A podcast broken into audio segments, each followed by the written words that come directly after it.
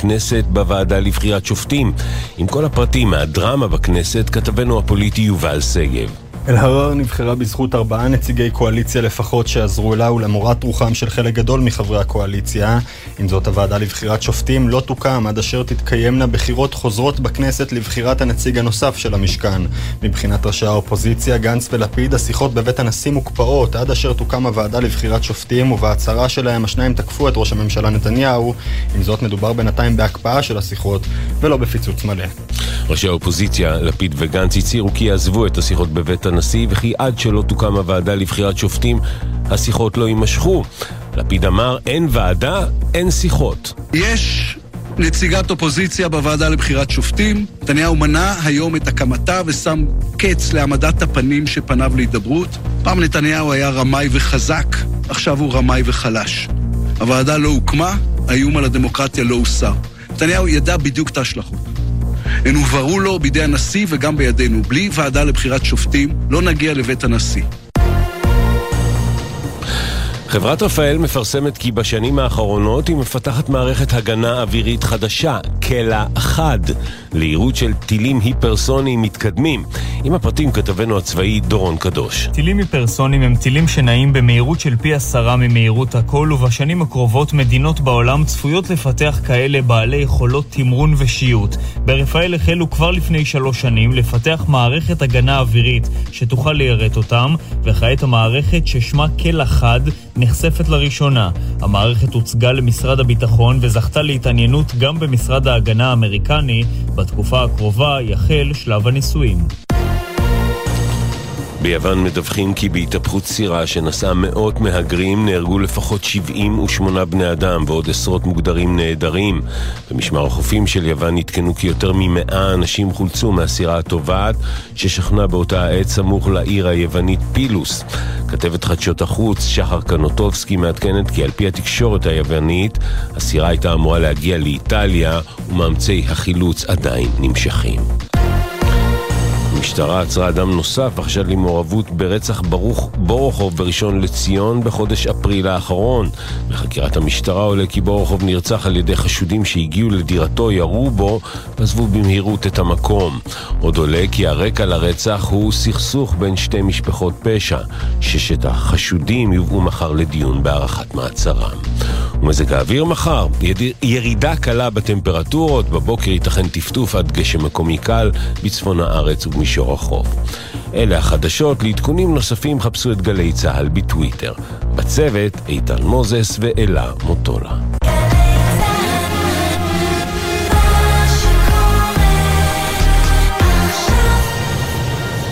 בחסות כל מוביל, היבואנית הרשמית של יונדאי, מיצובישי, אורה, מרצדס וג'נסיס, המציעה מגוון מסלולי קנייה מותאמים אישית, לפרטים כוכבית 3862. בחסות תשע ביטוח, המציע ביטוח רכב דיגיטלי בלי להתמקח עם נציג, כי ההנחות כבר באתר. איי-די-איי חברה לביטוח, כפוף לתקנון.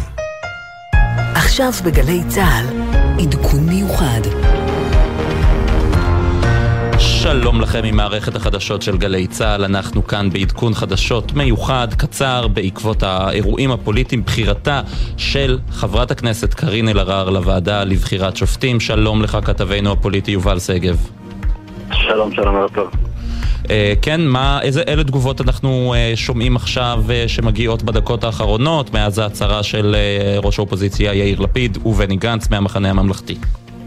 כן, תראה, נתחיל אולי קודם כל בהצהרה עצמה ובמה שהם אומרים או אה, לא אומרים בהצהרה הזאת. שניהם, גם לפיד וגם גנץ, תוקפים את נתניהו, את ראש הממשלה, במילים מאוד חריפות. גנץ אומר בנימין נתניהו נגד מדינת ישראל, לפיד אומר שהוא, אה, אה, פעם הוא היה חזק ונוכל, היום הוא חלש ונוכל ומתרפס בפני השותפים שלו וכולי וכולי. ועדיין, צריך להגיד, לצד כל המילים החריפות האלה, הם לא סוגרים לגמרי את הדלת על היכולת להגיע להסכמות.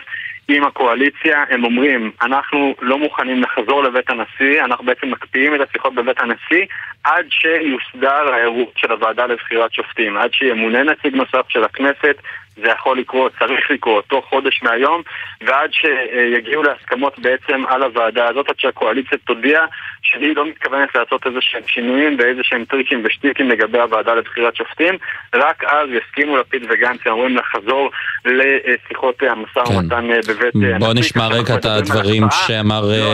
לא, בוא נשמע רגע את הדברים שאמר יאיר לפיד בהצהרה. כן. יש נציגת אופוזיציה בוועדה לבחירת שופטים. נתניהו מנע היום את הקמתה ושם קץ להעמדת הפנים שפניו להידברות. פעם נתניהו היה רמאי וחזק, עכשיו הוא רמאי וחלש.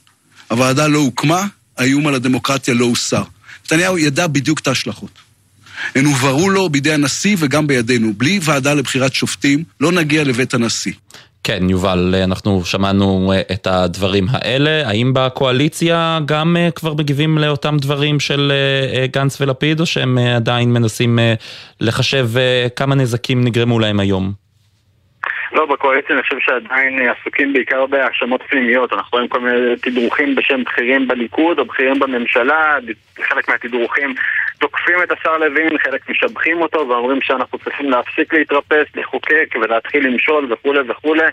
אה, עסוקים יותר בלמצוא את האשמים, אני חושב, בתוך הקואליציה, אה, לפתח שם את התיאוריות וההאשמות, אני חושב, יותר משעסוקים כרגע בלהגיב לאופוזיציה, בלהגיב ללפיד ולגנץ. האירוע הזה, מעבר שהוא מורכב אה, מאוד ושלילי עבור הקואליציה ברמה הציבורית, הוא מורכב קודם כל עבורה ברמה הפנימית. אם עד עכשיו היינו במצב של בעיקר חוסר אמון קיצוני בין האופוזיציה לקואליציה, עכשיו אנחנו רואים גם חוסר אמון משמעותי בתוך הקואליציה בין האנשים הבכירים ביותר שבה, אה, ובעיקר אני חושב כן. התעצמות של הסדק בין אה, נתניהו ללוין, דבר שניסו להכחיש אותו כבר כמה וכמה פעמים בחודשים האחרונים, ואני חושב שהיום די ראינו אותו כן. אה, בבירור, את ההבדלים והפערים שם. יובל שגב, כתבנו הפוליטי, תודה רבה לך. תודה. שחר גליק, כתב התחום הפוליטי, שלום לך. ערב טוב. ערב טוב. אז uh, ספר לנו קצת מאחורי הקלעים איך הגענו לרגע הזה שבו בקואליציה עושים בקרת נזקים ובאופוזיציה חוגגים, אפשר להגיד, אה, ניצחון מסוים. יש פה כמה נקודות מפנה, נקודת המפנה הראשונה מתחילה אה, כבר אה, אה, בשבועות האחרונים כשהבנו שהקואליציה נוטה למנות שני נציגי קואליציה, כבר שמה חלק מהגורמים המתונים יותר בקואליציה הזו החלו לעמוד בקשר מול חברי אופוזיציה ולראות האם יש מצב שהם יצביעו נגד הדבר הזה. זה מתחיל להתבשל, ואז הבוקר נתניהו מודיע על התרגיל הזה, ושם אנחנו רואים עוד נקודת מפנה. בתוך ישיבת סיעת הליכוד הרבה מאוד ביקורת על ראש הממשלה, חלקם ממש בקול, צעקות, חברי כנסת שמוחים מול נתניהו, אומרים לו למה אנחנו צריכים את הדחייה הזו בעוד חודש? נתניהו באמת אה, אה, אה, אה, אה, סופג את הביקורת הזאת, ואנחנו מבינים שהם מתחילים לנהל ערוצים חשאיים. אז לאורך כל הימים האחרונים, בעיקר ביממה האחרונה, בעיקר מאז הבוקר, גם זאב אלקין, גם חילי טרופר, גם אה, גורמים נוספים באופוזיציה מנהלים מגעים, והם מספרים לנו, אה, גורמים באופוזיציה, ידענו מראש על חמישה מאותם עריקים שהם הולכים להרוג, על חמישה עריקים שהולכים להצביע עם האופוזיציה, בגלל שהם לא רוצים את התרגיל הזה, הם לא רוצים את דחיית הבחירות, הם רוצים למנות נציגת אופוזיציה, אז לפחות... עד כמה נתניהו הופתע? עד כמה נתניהו הופתע מהדברים האלה? אה, צריך לומר, בלשכתו די העריכו שלשם זה הולך, זאת אומרת, לא, אה, ידעו שהם על הספר, הם לא ידעו כמה בדיוק עריקים, אבל הם הניחו שלא רק חברי האופוזיציה יצביעו לקארין אלהרר, הם ידעו שיש לא מעט מתחים בתוך הקואליציה סביב האירוע הזה. הקונספירטורים יגידו שנתניהו אפילו רצה את זה, שנתניהו דאג לזה, הביא לזה, אבל בכל מקרה אין ספק שבלשכת נתניהו העריכו מראש שהאירוע הזה הוא אירוע שיכול לגמרי לקרות. כן, שחר גליק כתב התחום הפוליטי, תודה רבה. ואיתנו המוקד האחרון, כתבתנו בתל אביב, אנה פינס, שלום לך, ערב טוב. ערב טוב. אז uh, מה קורה, האם uh, תהיה היום מחאה בקפלן, או שהמפגינים uh, מוותרים בשעה זו לאור בחירתה של קארין אלהרר? אז ככה, מבחינת מטה המחאה המרכזי לא הולכים להפגין היום בשמונה בערב בקפלן, מלכתחילה כשהם הודיעו על ההפגנה הזו היום בערב, הם אמרו אם קארין אלהרר לא נבחרת, אם נציגת אופוזיציה כלשהי לא נבחרת, אנחנו נצא ונבעיר את הרחובות, כמו שהיה אפשר לראות גם אצל גלנט ובאירועים דרמטיים אחרים, אבל הם לא כל כך נערכו לאפשרות שקארין אלהרר אכן תיבחר. אז המטה המרכזי מנכס את זה כסוג של ניצחון לפחות בקרב, גם אם לא במערכה, הם כל הזמן מדגישים שזה חלק מאיזושהי מערכה ארוכת טווח במאבק שלהם על הדמוקרטיה לשיטתם, אבל הם מושכים בעצם את ההפגנה. עדיין אנחנו יכולים לראות בעיקר מצד קבוצות קצה יותר וגם הפגנות יוזמות יותר ספונטניות של באמת מפגינים שבכל זאת רוצים לצאת, להפגין, לא חסרות מבחינתם עדיין סיבות להפגין הערב בקפלן, לכן ייתכן מאוד שנראה שם דגלי ישראל ומפגינים, אבל ממש לא את הרחובות בוערים וכמו שיכל להיות במקרה ואלהרר לא הייתה נבחרת. אנה פינס, כתבתנו בתל אביב, תודה רבה לך. כאן אנחנו uh, מסיימים את הדיווח הקצר הזה. Uh, תודה רבה לכם שהייתם איתנו מיד אחרינו. ציפי גונגרוס בתוכנית מיוחדת לכבוד שבוע הספר, חודש הספר.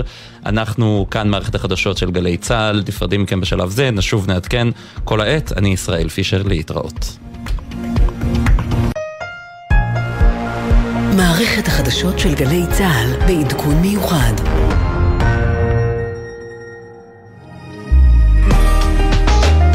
עכשיו בגלי צה"ל, ציפי גונגרוס. הבית של החיילים, גלי צה"ל. גלי צה"ל, יום רביעי, 14 ביוני, שנת 2023, השעה היא 7 ו-11 דקות. שמעו סיפור, זאת התוכנית היומית המיוחדת של גלי צה"ל. לשבוע הספר. שמעו סיפור, תוכנית יומית, שבה בכל ערב בשעה שבע, במהלך שבוע הספר, נדבר על ספרים. נדבר היום ובימים הראשונים של השבוע הבא על ספרים שקשורים לספורט, על ספרות ומחאה, על ספרי ילדים, על ספרים וסביבה, והיום, הספתח. אני ציפי גונגרוס, איתי המפיקות מאיה גונן ווורדי שפר, באולפ... סליחה, גם יובל סיסו, אני חוזרת, מאיה גונן, ורדי שפר ויובל סיסו, באולפן מפיקה אותנו תמרה דהן, על הביצוע הטכני גלעד בלום ובן שני, בפיקוח הטכני אילן גביש, בניידת השידור של גלי צה"ל בירושלים במתחם התחנה, כתבת התרבות טליה בנון צור, איתה הטכנאי דניאל חיון, ועורכת המוזיקה בשעה הקרובה יורם רותם. שמעו סיפור, מתחילים. אגב, אם יהיו עדכונים מהמערכת הפוליטית הסוערת, הם יגיעו אליכם מיד באמצעות חדר החדשות. היום כאמור נפתח שבוע הספר והוא יימשך עד ה-24 ביוני. שבוע הספר יארך השנה בתל אביב, במתחם שרונה, בירושלים במתחם התחנה, ויתקיים גם ב-15 ירידים נודדים ברחבי הפריפריה. הנה כמה פרטים קטנים מתוך דוח הספרים השנתי של הספרייה הלאומית. את הדוח המפורט יותר נשמע מפי טליה בנון צור, כתבתנו בירושלים. אבל נציין בשלב הזה שבשנת 2022 הופיעו 6,971 ספרים בעברית. אני חוזרת על המספר המדהים הזה, 6,971 ספרים בעברית, כמעט 7,000 ספרים במהלך שנה אחת. חוץ מהם הופיעו גם 1,258 ספרים דיגיטליים ועוד 178 ספרים מוקלטים. בכל זאת, עם הספר או לא עם הספר? שמעו סיפור, זאת התוכנית שלנו, נדבר בשעה הקרובה עם העיתונאי והמגיש אורן נהרי, עם דוקטור אלי למדן, מייסד ועורך הוצאת הספרים נמלה, עם גלינה פילר, ספרנית בבית הספר עמקים תבור בקיבוץ מזרע, עם הסופר חיים באר, ונשמע קולות מגוונים של ילדים ושל מבוגרים אוהבי ספרים. שמעו סיפור. וקודם כל נעבור אלייך כתבת התרבות של גלי צה"ל, טליה בנון צור, במתחם התחנה בירושלים. שלום טליה. שלום ציפי, אם אפשר לומר אה, חג הספר שמח, היריד פה אמנם נפתח ממש בשעה האחרונה, אבל כל הדוכנים, אנחנו כאן ממש בלב הדוכנים עם עמדת השידור שלנו בירושלים, הדוכנים עמוסים בקוראים וקוראות, כמו שירושלים מספקת מכל uh, הצבעים, המגזרים, הדתות, מכל הגילים, יש כאן ילדים קטנים עם ההורים שלהם שנמצאים גם בפעילויות ששבוע הספר הזה מספק, אם זה הקראות סיפור, הצגות, יש כאן נערים ונערות בגילאי העשרה, אותו הדור שלא קורא, שדווקא הגיעו לכאן וקנו ספרים, כמובן גם uh, מבוגרים, ואי אפשר, ציפי, שלא להתייחס לאירועים הפוליטיים. השידור שלנו התחיל היום בכלל מדיווחים על האירועים של השעות האחרונות, וגם בעולם הספר אי אפשר להתעלם מהאירועים האלה. הערב ממש בשעה הקרובה היה אמור להיפתח בבית הסופר אירוע לזכרו של א' ב' יהושע, שהלך מאיתנו בדיוק היום לפני שנה. האירוע הזה נדחה בעקבות צפי למחאה באזור קפלן בתל אביב, שם נמצא בית הסופר, וזו לא ההשפעה היחידה של האירועים הפוליטיים שפוקדים אותנו השנה על שבוע הספר. שבוע הספר בתל אביב, היריד, שכזכור מתקיים במתחם שרונה, לא ייפתח השנה בשבתות בעקבות המחאות בקפלן. בירושלים, אגב, לכל המאזינים המודאגים, אל דאגה, שבוע הספר ימשיך להיפתח גם במוצאי השבת. ואם הזכרנו את א' ב' יהושע שהלך לעולמו לפני שנה בדיוק, צריך לומר אה, שנפרדנו השנה מכמה אגדות אה, ספרותיות, ביניהם גם מאיר שלו, גם יונתן גפן, ששבוע הספר השנה מאיר מוקדש... מאיר ויזלטיר, המשורר. נכון, מאיר ויזלטיר, ושבוע הספר השנה מוקדש גם לזכרם. אה, באמת השניים האחרונים היו בחודש האחרון, היה איזה רצף של אבדות מאוד מאוד גדולות לעולם הספרות, כמובן גם מאיר ויזלטיר. אבל ציפי, בואי נסיים בכמה נתונים קצת יותר אופטימיים מהדוח של אה, הספרייה הלאומית. על הספרים. את נתת ככה את הפרטים הראשונים, ואני... נתתי מתאבן, אמרתי שכמעט 7,000 ספרים הופיעו השנה. מה הפירוש? שאגב, הייתה, הייתה גם ירידה מאוד גדולה ב-2020 בעקבות הקורונה. ב-2021 היה איזה בום, ועכשיו יש איזושהי התמתנות, אבל עדיין זה מספר מאוד מאוד מאוד מרשים. והאמת היא שהשנה הם מפרסמים בספרייה הלאומית שיצא מספר שיא של ספרי פרוזה ושירה, 204 ספרים, מתוך כ-7,000 ספרים עבריים שיצאו בשנת 2022, והמשיכה מגמה שהתחילה, ראינו ראינו אותה לראשונה כבר ב-2021. אז לראשונה בתחומים האלה של שירה ופרוזה היו יותר סופרות מאשר סופרים. אז הפער הזה השנה רק גדל. מדובר בכ-60% סופרות אל מול כ-40% סופרים, שוב, בתחומי השירה והפרוזה. ולצד ההיבט המגדרי, ההיבט המגדרי, הדוח מראה לנו שבשנה החולפת חלה גם צמיחה בשלוש סוגות ספרותיות, בשלושה ז'אנרים. ספרי הדרכה, ביוגרפיות ואוטוביוגרפיות, וגם הספרים מז'אנר הספרות הרומנטית. אבל אם שמחנו ככה ככה קודם, שיש יותר סופרות מסופרים בתחומים מסוימים ושאולי אנחנו קצת מגשרים על הפער בשאר תחומי החיים, אז השמחה היא קצת אה, מוקדמת מדי, כי בספרייה הלאומית מציינים שבתחום הביוגרפיות למשל, שציינו שהוא תחום צומח, רק כ-30% נכתבו על נשים. זאת אומרת שהדמויות במרכזן הן נשים, אל מול יותר מ-60% אה, של ביוגרפיות שעוסקות בגברים. אז ככה, אלה כמה נתונים עם פתיחת שבוע הספר השנה. אה, תמיד העניין המגדרי ככה חוזר ועולה. אנחנו בינתיים נלך להסתובב כאן בין הקוראים, בין הקורות שהגיעו לפתוח את החג הזה. בדיוק, ככה אני רואה בדיוק. אותו בעיניי. תאספי קולות, תאספי קולות. בדיוק. טליה, ונחזור אלייך לקראת אה, סיום השידור שלנו, ונשמע מה הקולות שאספת. אנחנו ממש כבר כמהים לשמוע קולות מעיר הקודש, כי אני בטוחה שאם חייזר נוחת כאן הוא מיד מזהה שאנחנו בשבוע ספר של עיר הקודש, ולא סתם באיזה שבוע ספר ב- בעיר מקרית. תודה, תודה רבה, תודה רבה, טליה, טליה בנון צור, תודה רבה. כאמור, התוכנית היא שמעו סיפור, ואיתנו עכשיו דוקטור אלי למדן, מייסד ועורך של הוצאה לאור קטנה, הוצאת בוטיק שנקראת נמלה. שלום, אלי. שלום, שלום. ספר לי על הוצאת נמלה. אה, אז ככה, הוצאת נמלה היא הוצאה קטנה יחסית, גם מאוד חדשה. אה, הספר הראשון שלנו יצא בספטמבר האחרון, אה, וזאת הוצאה שמוקדשת למחשבה סוציאליסטית. ואנחנו גם משתתפים פה כרגע ב... ביריד העצמאי היום בתל אביב. איפה הוא מתקיים? אני מדבר...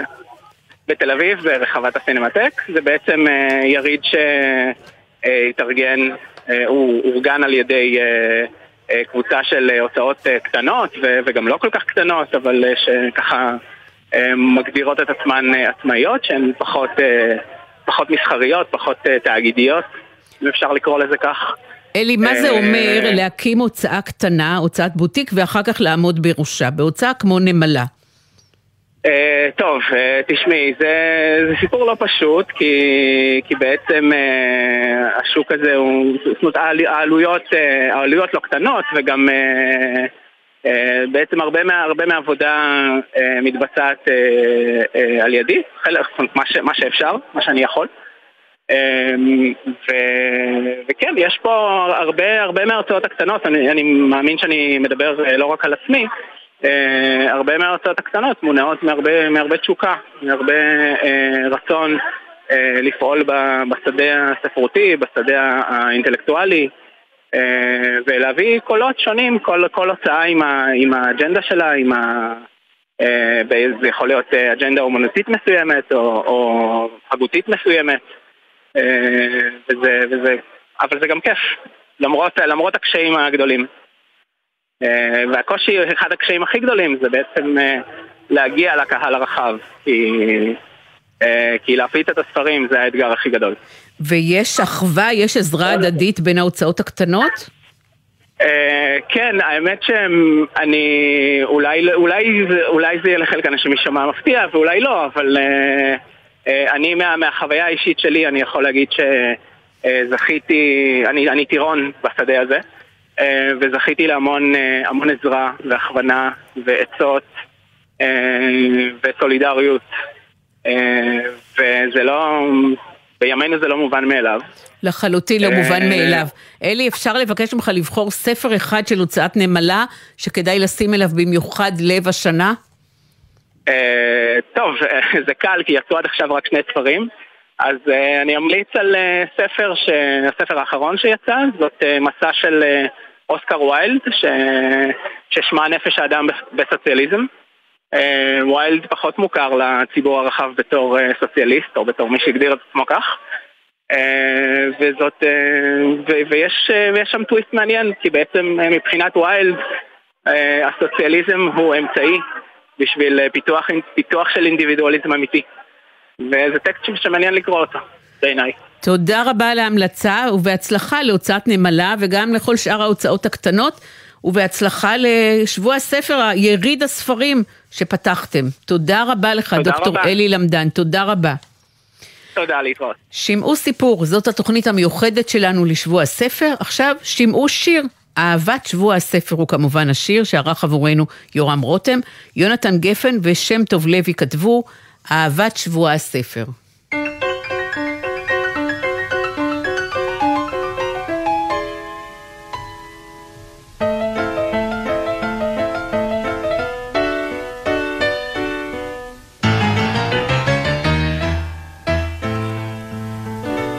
זה קרה ביום השני של שבוע הספר העברי בכיכר מלכי ישראל.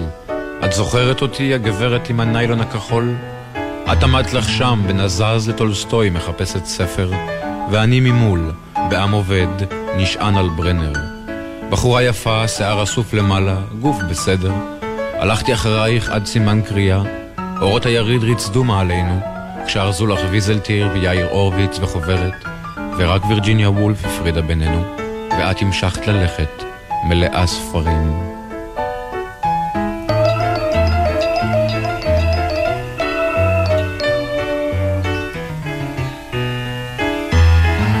זה קרה ביום השני של שבוע הספר העברי בכיכר מלכי ישראל. את זוכרת אותי, הגברת עם הניילון הכחול? נפגשנו שוב בדביר, רכשת את לאה גולדברג. שקית נייר נפלה על הבטון, ואני ניגשתי אלייך.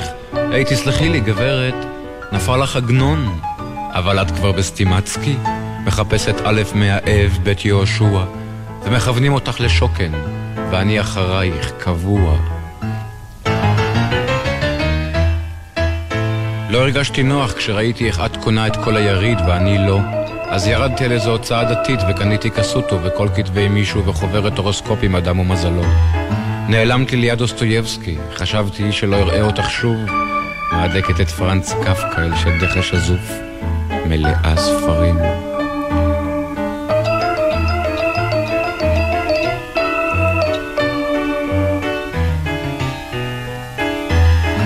זה קרה ביום השני של שבוע הספר העברי בכיכר מלכי ישראל.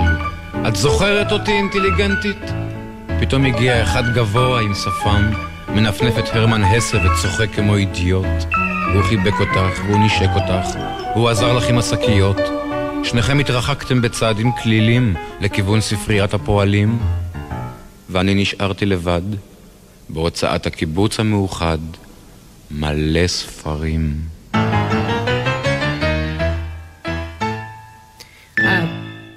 אהבת שבוע הספר, יונתן גפן, זיכרונו לברכה, כמעט קשה לומר את המילים האלה, יונתן גפן, זיכרונו לברכה, כתב את המילים, ושם טוב לוי הלחין, אני יכולה לספר לכם שבשנת 1979 כן, במאה הקודמת גם לי היה רומן מקסים עם בחור כחול עיניים, שהיה מוכר בדוכן של הוצאת עם עובד.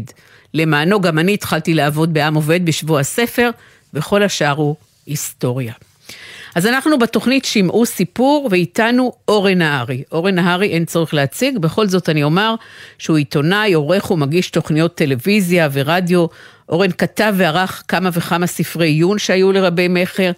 במשך שנים הוא ערך את סדרת המתח עקבות בהוצאת כתר, ובשנה האחרונה, בשנה הנוכחית וגם בשנה הבאה לפחות, הוא עומד בראש ועדת פרס ספיר. שלום אורן נהרי. ערב טוב ציפי, לך ולמאזינים. ערב טוב, ממעוף הציפור אורן, מתוך העמדה שלך כיושב ראש חבר השופטים של פרס מפעל הפיס על שם ספיר, מה המגמות שבולטות בספרות העברית בשנים האחרונות? קודם כל צריך לומר שלא כל המגמות בספרות העברית או בספרות בכלל מגיעות להגשה לפרסים, שכמו שאת יודעת זה דבר אה, אה, אה, אחר ומנסים לבחור ספרים אחרים. אבל יש כמה דברים. ראשית, אנחנו רואים יותר ויותר בשנים האחרונות מה שנקרא ספרות ג'אנרים.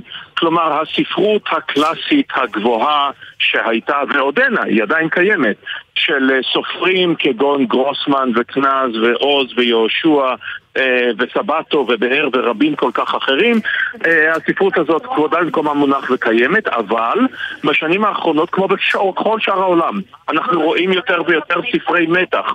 בזמנו, אני מזכיר לך את מה שאת זוכרת, היו פורצי הדרך, בעיקר פורצות הדרך, בתיה גור ושולמית לפיד אה, ואורי אדלמן ז"ל, ואחרי זה הייתה איזושהי, נקרא לזה פאוזה, וכעת רבים מאוד חוזרים וכותבים ספרי מתח מאוד מאוד ישראלים. אני לא אנקוב בשמות, סליחה, מכיוון שבאמת כיושב ראש ועדת פרס ספיר אני לא רוצה שיראה כאילו אני נוטה חסד למישהו.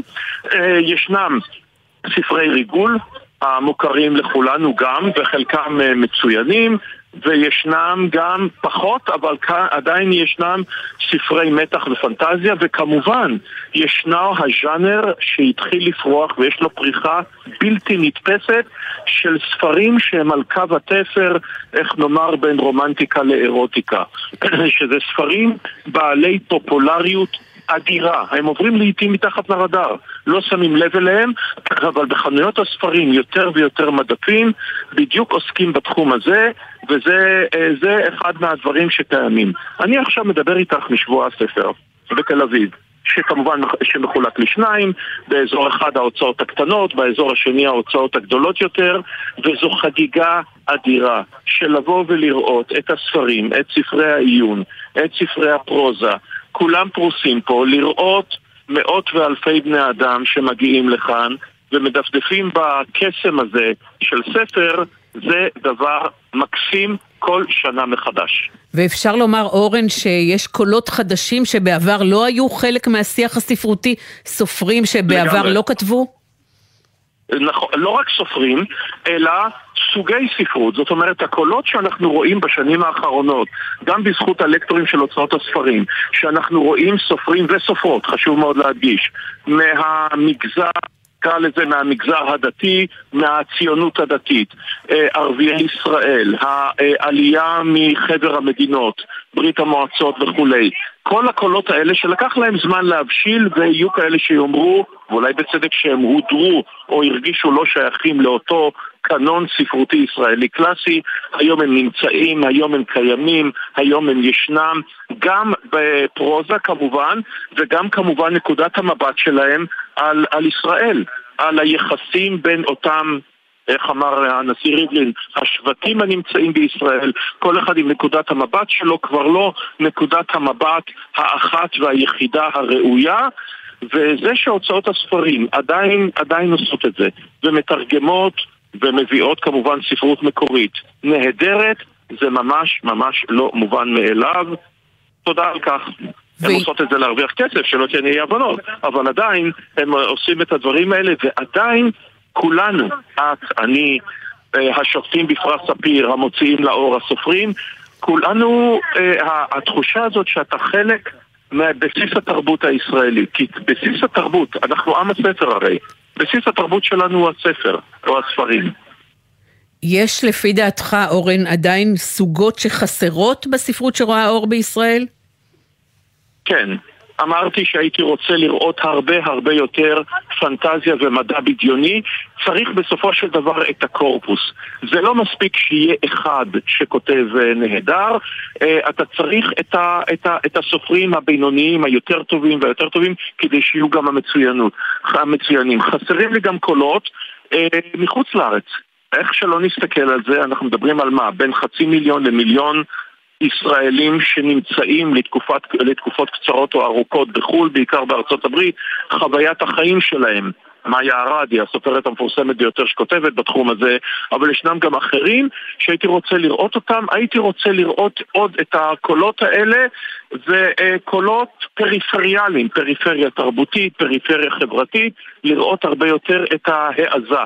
לראות את אלה שבאים ואומרים, הנה, זה הקול שלי, אנחנו, תקראו אותנו, תקראו אותנו.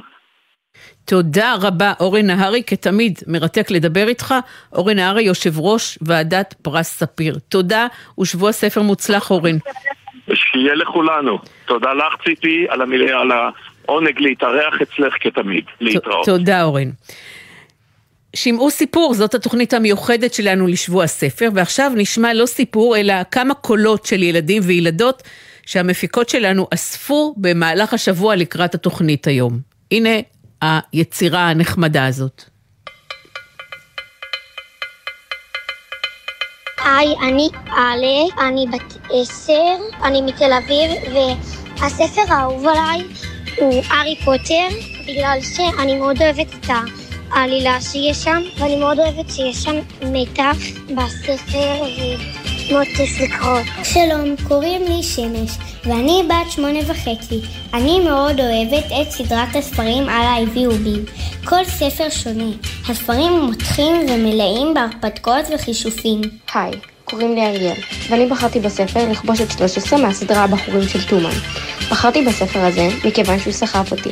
לא הייתה שנייה שלא הצלחתי להמשיך לקרוא. סיימתי את הספר ביומיים וישר המשכתי את הסדרה.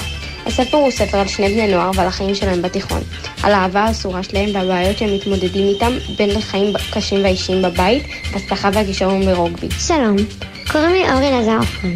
אני בת עשר, ואני מאוד אוהבת וממליצה.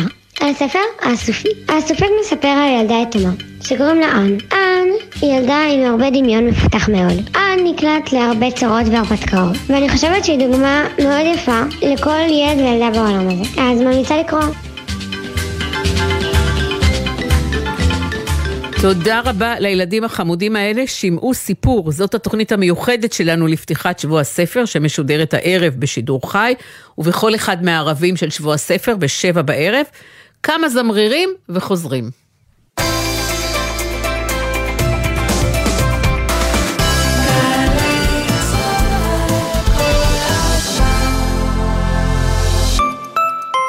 עמיתי המועדון חבר היקרים, כאן נדבה פישר, מנכ"לית המועדון. אני נרגשת להזמינכם ליריד חבר החדש בסימן מתחברים לזמן שלכם. חגיגת קניות בשישה מקניוני עזריאלי מצפון הארץ ועד דרומה, וגם כרטיס מתנה למימוש במגוון רשתות. נשמח לראותכם עד 25 ביוני. פרטים באתר מועדון חבר. זה הכל בשבילך, חבר. תגיד, לא הגיע הזמן שתחזיר את זה? להחזיר את מה? את נר החרס העתיק שמונח אצלך בבית? ואיך אני אמור להאיר את הסלון? הגיע הזמן להחזיר את העתיקות שיש לכם בבית. מבצע אם זה עתיק, מחזירים בקליק, של רשות העתיקות ומשרד המורשת יצא לדרך. יחד נרכיב את הסיפור של ארץ ישראל. חפשו ברשת מחזירים בקליק, משרד המורשת ורשות העתיקות. אתם מתכננים חופשה משפחתית? נסיעה זוגית? נסיעת עסקים? אנחנו מציעים לנסוע עם סוכן נסיעות חבר התאחדות משרדי הנסיעות. יש על מי לסמוך. איך יודעים אם סוכן הנסיעות הוא חבר התאחדות מוסמך? חפשו בגוגל התאחדות משרדי הנסיעות ויועצי התיירות בישראל. שישי בשש, סוף סוף קצת שקט. אפשר לשמוע ציוץ של ציפור, רשרוש של עיתון, מכירות של שנץ. אבל כדאי לשמוע את שש בשישי. אנשי תרבות, חברה וספורט באים לאולפן גלי צה"ל עם שש תובנות, גילויים חדשים או סיפורים אישיים מהשבוע החולף. והשבוע, טלי אורן, שש בשישי, יום שישי, שש בערב, גלי צה"ל. ג'ם, ג'ם, ג'ם, ג'ם, ג'ם, ג'ם, ג'ם, הג'ם, ג'ם, ג'ם, ג'ם, ג'ם, ג'ם, ג'ם. הג'ם של קוטנר. בכל חמישי יואב קוטנר מארח את האומנים הכי מעניינים להופעה חיה באולפן. והשבוע, משה בן יוחנה וטובה גרטנר. הג'ם של קוטנר, עכשיו ביוטיוב של גלגלצ. ומחר, בשתיים בצהריים, בשידור בגלי צה"ל. יאה. עכשיו בגלי צה"ל. ציפי גונגרוס. הבית של החיילים, גלי צה"ל. גלי צה"ל, אנחנו בתוכנית מיוחדת לפתיחת שבוע הספר, שמעו סיפור. זאת התוכנית המיוחדת שלנו, ואיתנו עכשיו גלינה פילר, ספרנית בבית הספר עמקים תבור בקיבוץ מזרע. שלום גלינה. שלום ציפי. כמה תלמידים לומדים אצלכם בבית הספר עמקים תבור? אלף ומאה תלמידים כמעט. אלף ומאה תלמידים. כמה כיתות? זה מא' עד י"ב או שזה רק תיכון? אה, לא, זה מז' עד י"ב. זאת אומרת, אה, חטיבה ותיכון. שש שנים. כן, כן, כן. חטיבה ותיכון ביחד.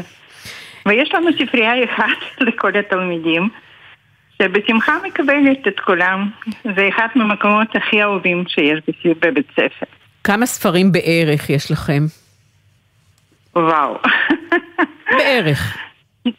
אה, תראי, יש לנו ספרי עיון, יש לנו ספרי קריאה, זאת אומרת נוער לצעיר, וספרות, בוא נגיד משהו בסביבות 5,000, 8,000 ספרים. ויש לנו גם הרבה ספר- מחשבים, וגם יש אופציה כזאת לקרוא ספרים דיגיטליים וגם לשמוע.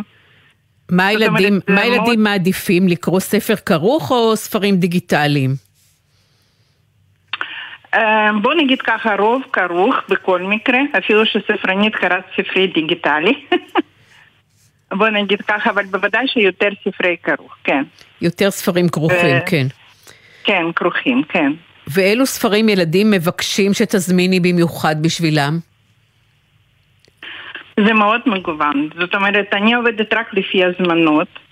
אני בוודאי שאני לא מרידה לרמת של תלמידים, אני גם קנה ספרים שאני חושבת שספר, שצריכים להיות, שספרייה יהיה ברמה גבוהה, אבל רוב ספרים אני קנה לפי הזמנות. ולפעמים יש הזמנות שממש אני לא מסכימה לקנות את זה, כי את יודעת, יש כל מיני סוגים ספרים. אבל רוב ילדים קוראים. אני ממש נותנת לילדים להזמין ולהיות חופשיים בקריאה. אני חושבת שזה אחד מהתנאים שככה ילדים ממשיך, ממשיכים לקרוא. את מבינה? אני מבינה בהחלט ואני מסכימה איתך. מה הספר כן, למשל כי- שיש תור הכי גדול שמחכה לו? אפשר, אני לא אגיד שם. את יכולה להגיד שם, הכל בסדר. לא, לא, אני לא רוצה. את לא רוצה? אז אני אנחש. אני אנחש ותגידי לי אם ניחשתי נכון. להארי פוטר עדיין יש תור הכי גדול. Uh, להארי פוטר יש תור גדול, אני עכשיו עשיתי גם תערוכה.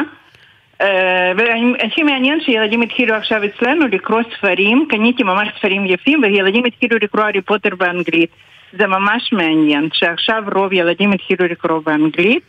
ואני גם קניתי הרבה ספרים, גם קניתי, אנחנו דיברנו עם ילדים והכינו גם אוכל. יש עכשיו, יצא באנגלית ספר על אוכל של, שיש בספר של הארי פוטר. אז אנחנו ביחד במועדון קריאה הכנו גם אה, מנות משם. רעיון מקסים, מה למשל הכנתם?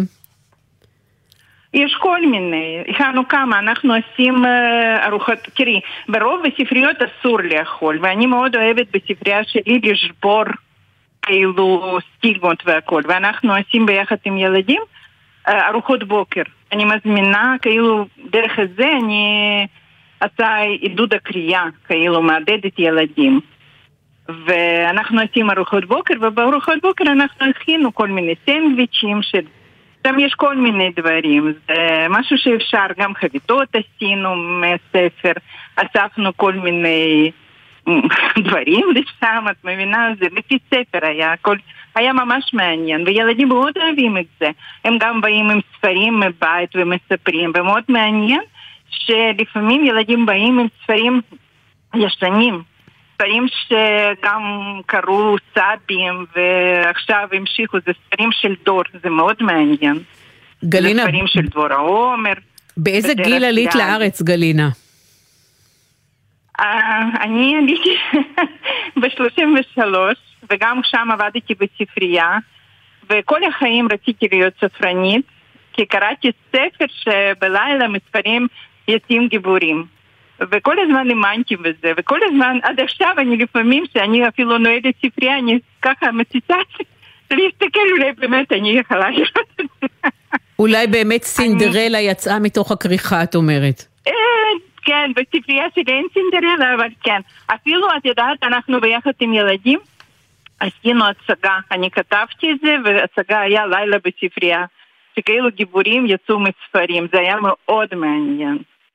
ואחד אה, מ- בהצגה שאנחנו עשינו זה היו, יש ספר כזה, ספר עם סיפורים קצרים, פתקים על מקרר. את יודעת כמה שספר יכול לעזור, ואחת מהילדות שהייתה בהצגה הזאת ושיחקה בקטעים מהספר הזה, אימא שלה היה גם במצב מאוד קשה, גם עם סרטן שד, וזה ספר מאוד מאוד עזר, אחר כך רק היא סיפרה לי, אחרי הצגה והכל, את יודעת, זה פשוט מדהים איך ספר יכול להיכנס לחיים הפרטיים של ילדים. אני אפילו בספרייה עשיתי בית מרקחת ספרותי. אני אוי, איזה יופי של רעיון, מקסים. מה יש כן, בבית המרקחת? בית מרקחת ספרותי, קודם כל כתוב שלקחתי ציטטה מספר, שספר זה תרופה. ומצד הזה אני מסתכלת. אותו דבר כמו שאת נכנסת לבית מרקחת ויש שם תרופות נגד כאב ראש והכל, אז אצלי אני סידרתי ציטטות מספרים, ויש שם אה, גם כריכות של ספרים והכל. זאת אומרת, זה, פעם היינו משפחה אחת, זאת אומרת, זה מדבר על גירושים. המחלה רגע, רגע, רגע, אתגר. רגע, גלינה, מה אמרת? פעם היינו משפחה? פעם, למשל נושא כזה, תרופה שקוראים פעם היינו משפחה. את יודעת מי כתב את שמתי- הספר הזה? רגע, גלינה, לפני שאת ממשיכה, מי כתב את הספר פעם היינו משפחה? אוי, אני עכשיו לא זוכרת. אני אגלה לך את מי כתב את זה, אני כתבתי את זה. וואו, וואו, כן, אז כן. את מוזמנת לספרייה. אני כתבתי את. הספר פעם היינו משפחה, ובאמת הרבה מאוד ילדים שההורים שלהם בהליך של גירושים נעזרים בספר הזה. הספר גם קיבל פרס אז אקו"ם. הנה, את רואה כן? שאני אפילו שם של ספר לקחתי את זה כמו שם של תערוכה. איזה? יופי, איזה יופי של רעיון. וואו. אני נורא מתרגשת לשמוע. זה אני כתבתי את כן, הספר הזה, כן. הוא הופיע בהוצאת הקיבוץ לא, המאוחד. וואו, ציפי, אני ממש מצטערת, אני ממש איזה בושות. את לא, את לא מצטערת, את שימחת אותי מאוד, אין לך מה להצטער, אני ממש מתרגשת לשמוע את זה, איזה יופי. גלינה, אגב, בקיצור, מתחשק לי כן, לבוא כן. ללמוד בבית הספר עמקים תבור, אני לא בטוחה שיקבלו אותי. בבקשה, אצלנו כתוב על הקיר שתפ- ש- תראו, יש הפתעות שילדים קוראים ספרים, ואצלנו באמת קוראים ספרים. אני יכולה להגיד כמה שאני אוהבת ספרים, גם אצלנו ילדים מאוד אוהבים לקרוא ספרים, וקוראים באמת על כל נשים. ועם ספרנית כמוך, אני לא מתפלאה שהם אוהבים, גם אני הייתי שמחה ללמוד אצלכם. תודה, תודה. ואת יודעת, זה משפט הכי חזק שאני שמעתי מהילדים. איזה מזל שאת נתת לי ספר הזה. זה אמר לי לפני כמה זמן תלמיד, עכשיו הוא כבר בן אדם מבוגר, ואני בטוחה במאה אחוז שהוא עדיין ממשיך לקרוא, ועם המשפט הזה זה כאילו עכשיו... אני, זה עכשיו זה כאילו משפט מוטו שלי, שאני הולכת ואני יודעת שאני עושה דברים שאני, מדהימים. שאני. נותנת ספרים לילדים. תודה, ולפעמים תודה. יש יום כזה שבאים תלמידים ומבקשים סונט של שייקספיר ויש ילד שרוצה לדעת על תא ואני מחפשת כל ספר, כל דבר שאני יכולה למצוא אם אפילו זה לא ספר, אפילו עם סיפור מעניין, אני גם מוכנה לספר וגם מוכנה... כל ידע, כל יש משהו, כל אהבה אני מנסה למסור לילדים, ואני חושבת... תודה, תודה גלינה, אנחנו מק- פשוט חייבים לסיים, כי יש לנו עוד הרבה דברים טוב. להספיק. תודה רבה, כן, גלינה כן. פלר, כן. גלינה פילר, כן. ספרנית בקיבוץ מזרע. לא משנה. תודה תודה, רבה לך, תודה. היה תענוג. להכיר אותך. תודה גם לי, וואו, ציפי, תודה. תודה לך. שמעו סיפור, זאת התוכנית המיוחדת שלנו, ויש לנו עכשיו העונג והכבוד לארח את הסופר חיים באר. שלום חיים, ידידי היקר. שלום ציפי, שלום ציפי. קודם כל אני רוצה לברך אותך על צאת ספרך החדש.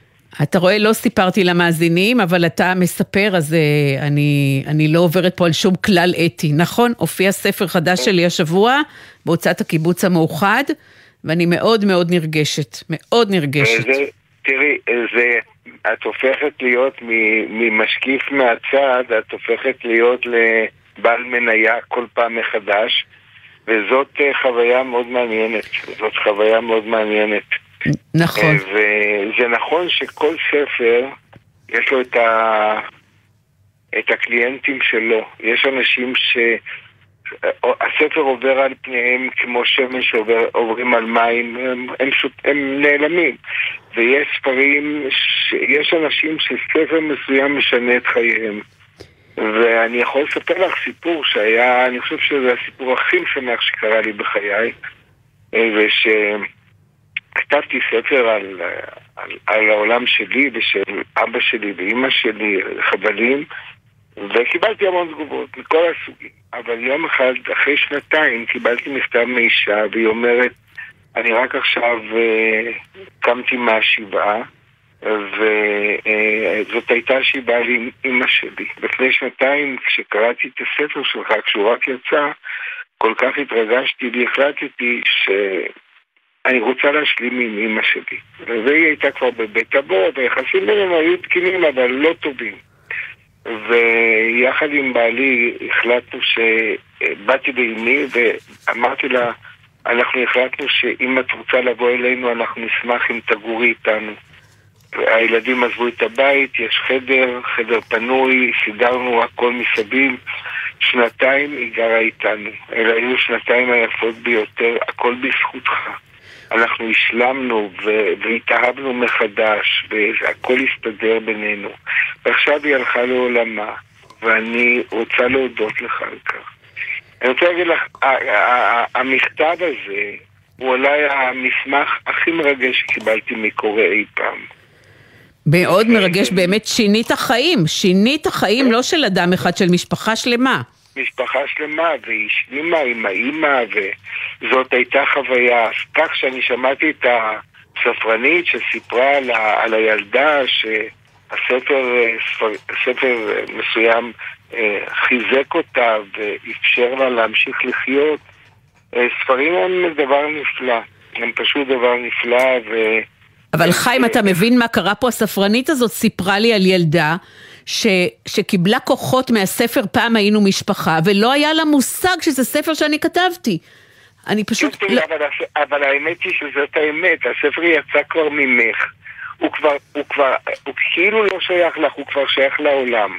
זה אולי הרגע הכי, הכי נפלא לסופר, זה שהספר כבר שייך לעולם, הוא כמובן מקבל שכר סופרים, הוא נהנה, תראי, זה אנחנו, זה לא, אבל, אבל בגדול הספר כבר חלק מהוויית החיים שמסביבנו. חיים, אני, אה, כיוון שזמננו לא ארוך, ואני לא רוצה כן. שנתמקד בי, זה לא צנוע בעליל, אני רוצה שתספר לי, אנחנו, היום נפתח שבוע ספר, על מפגש אחד מרגש, בלתי אמצעי, שהיה לך עם קורא בשבוע הספר. אתה כבר חותם על ספרים עשרות שנים, וספר לי על מפגש אחד כזה. אז אני אגיד לך, אני אה, כתבתי באמת כמה וכמה ספרים. באחד הספרים, בספר שנקרא עת הזמיר, שאני מתאר אה, מערכת היחסים של חייל ברבנות הצבאית, יש שם קשר של הגיבור הראשי עם אחד הקברנים ברבנות הצבאית, שהוא הוא באמת האיש הכי אנושי והכי חם והכי לבבי. אמ, קוראים לו זיסר, אני קראתי לו זיסר כי ביידיש זה המתוק, האיש המתוק. ואני, זה היה על פי איזה מודל של אדם שאני הכרתי אותו. ובאחת הפעמים אה, זה היה עוד בכיכר מלכי אה, ישראל, מה שהיום רבי, כיכר רבין, ששם אז היו הדוכנים, ניגש אליי בחור ואומר, אה, אתה יכול לחתום לי על עת הזמיר? והוא הוא, הוא לא קרא את הספר, הוא הביא ספר שראיתי שהוא קרא אותו המון פעמים עם סימונים. אז אמרתי לו, תגיד, אה, אני אחתום לך ברצון, אני כאן עומד כדי למכור, אבל אתה יודע, אני בשמחה אחתום. אה, מה, מה, מה, מה מביא אותך לספר הזה? אז הוא אומר, קראתי את הספר, ולפי התיאורים זה סבא שלי. וזה הסבא שאני מאוד אהבתי אותו, וכמעט לא הכרתי אותו. ואתה פתחת לי חלון או פתח אל סבא שלי. והוא הביא לי את הספר ששם כל עמוד, שהסבא מוזכר היה מסומן. אני רוצה להגיד לך שזה היה רגע, רגע באמת, איזו תחושה של אה, אה, התעלות, שהספר הגיע, הגיע לכתובת מאוד מאוד מסוימת, כתובת שלא ידעתי עליה. אה, כמובן שיש, אה, אתה פוגש אנשים ואתה פוגש אה, אנשים צעירים. ניגש אליי בחור, אמר לי, אני הייתי טנקיסט ברמת הגולן. ואני אני את, את, את הספר שלך קראתי והוא נהרס לי בהפגזה. הלך הספר, ואני לא התאפקתי ואני קניתי לו ספר ונתתי לו במתנה. אז יש, יש רגעים מאוד... אה, תודה, מאוד, תודה רבה חיים באר, תודה, תמיד מרגש תודה. לדבר איתך וסיפורים נפלאים יש לך, תודה, ושתזכה תודה, לכתוב ציפי. עוד הרבה הרבה שנים ולרגש אותנו, תודה. תודה, תודה לך ציפי, תודה. שמעו סיפור, אנחנו לקראת סיום התוכנית ועוברים אל ניידת השידור שלנו במתחם התחנה בירושלים. שלום טליה בנון צור. שלום ציפי, אנחנו כאן בחמישים דקות האחרונות פחות או יותר הסתובבנו בין הקוראים והקורות. השעה עוד מוקדמת, עוד יש קצת שמש, אז אנחנו פגשנו כאן גם כמה ילדים צעירים, ביניהם האימא נעמה ובתה מעיין בת העשר, הן כאן מירושלים, מהסביבה. מגיל צעיר נעמה מקפידה לקחת את מעיין מדי שנה לשבוע הספר, לחנך אותה לאהבת הקריאה. אני חושבת שזה ערך מאוד חשוב לחיים. קריאה זה דבר שלוקח אותך לעולמות אחרים. מפתח את הדמיון, מסייע בקריאה, גם מנתק אותם קצת מהמסכים שבעצם עופפים אותם במשך כל הזמן וכל היום, בעיקר בדור הזה. גם אני בתור ילדה קראתי המון, ולכן גם השרשתי את זה עם הילדים, וברוך השם, הם נהנים. ואפשר באמת לראות שהילדים נהנים, כי הנה הם באו לשבוע ספר והם קונים ספרים בהמוניהם. שאלנו את מעיין הקטנה, מה הספר האהוב עליה? יומנה של חנונית. כי כאילו מראים שיש כזה חנונית שהיא מצליחה ויודעת כאילו מה עושים ושהיא בסוף שנגיד גם אם חנונים לא מצליחים אז בסוף הם הכי יוצאים להם הכי טוב. אז מעיין בת העשר אוהבת את יומנה של חנונית שמראה שגם החנונים יכולים להצליח גם תולי הספרים, אבל מה אימא שלה אהבה לקרוא כשהיא הייתה קטנה? אנחנו שאלנו.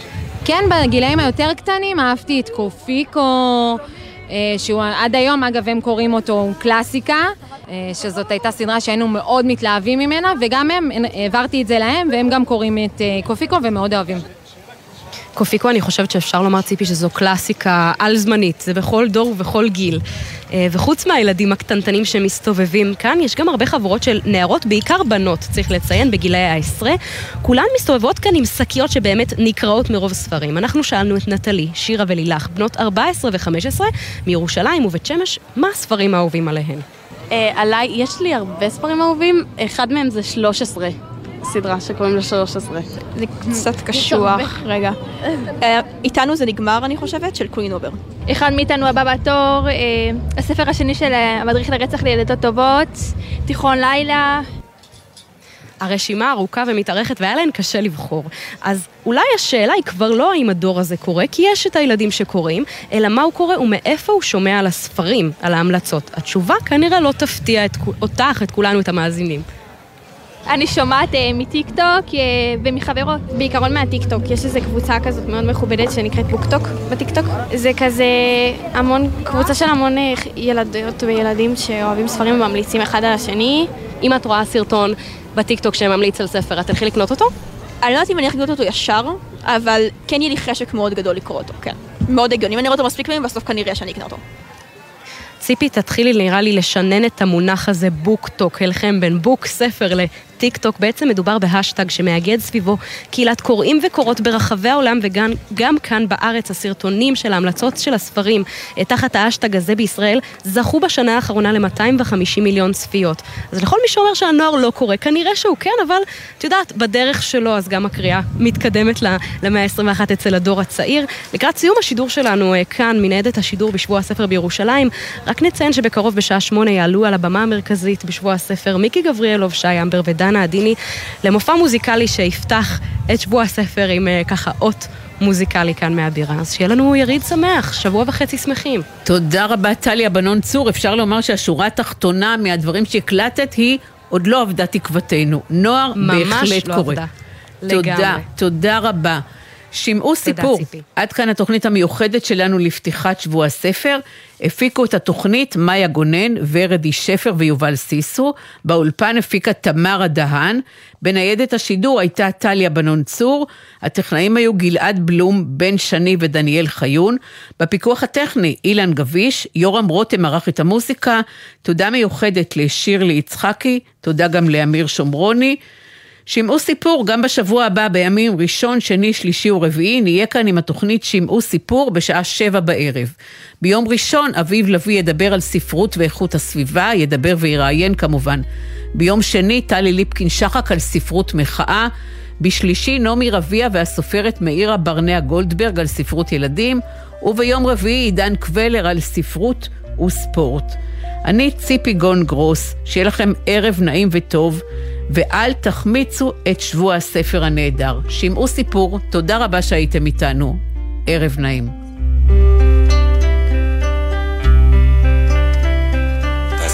את השריון בתוך תיבה, כבר לא מתים יותר מאהבה.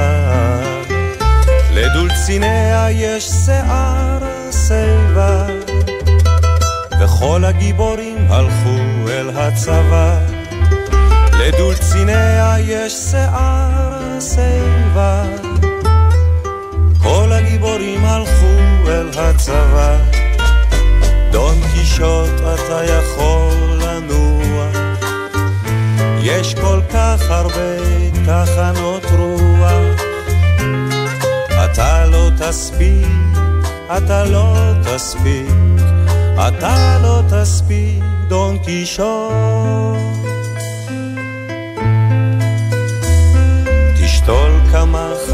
חבצלות בגן, ותשלם את המיסים בזמן. המלך מת ועל כתרו נפל, וכל המלחמות עכשיו זה על חשמל. המלך מת ועל כתרו נפל, כל המלחמות עכשיו זה על חשמל. דון קישוט אתה יכול לנוע, יש כל כך הרבה תחנות רוח. אתה לא תספיק, אתה לא תספיק, אתה לא תספיק, דון קישוט.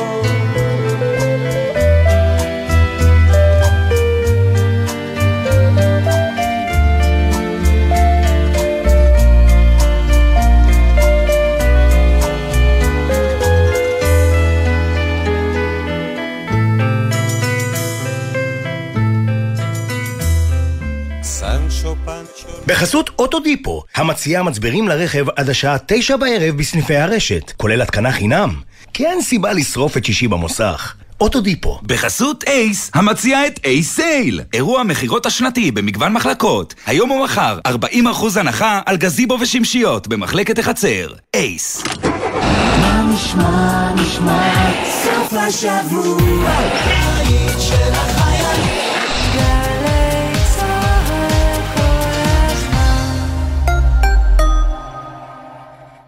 עכשיו בלוטו הפרסים גדולים במיוחד. בלוטו 40 מיליון שקלים, ובדאבל לוטו עד 80 מיליון שקלים. ימבה! המכירה אסורה למי שטרם מלאו ל-18. אזהרה, הימורים עלולים להיות ממכרים, הזכייה תלויה במזל בלבד. אה, קטורזה, מה קורה? אני מקווה שאתה לא שוכח למחזר. מנסה, דדי, אבל זה מבלבל המחזור הזה. מה הולך לאיזה פח? נניח שם פושקדים. זה טואלטיקה? זה, זה פיצוחים?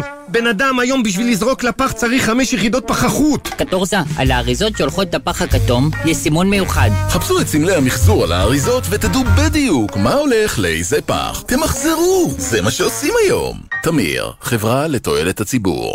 מבצע בלעדי לעמיתי מועדון חבר בסוזוקי. הנחות ייחודיות על מגוון דגמי סוזוקי, אסקרוס, ויטרה, איגני, סוויפט וג'ימיני. פרטים באתר מועדון חבר או חייגו כוכבי 9955 עד 7 ביולי. זה הכל בשבילך, חבר.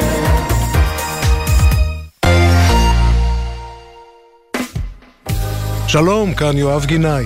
המוסיקה ברדיו גרמה לי להבין מגמות בחברה שלנו. הסרט האחרון שראיתי בקולנוע לימד אותי על הכלכלה שלנו.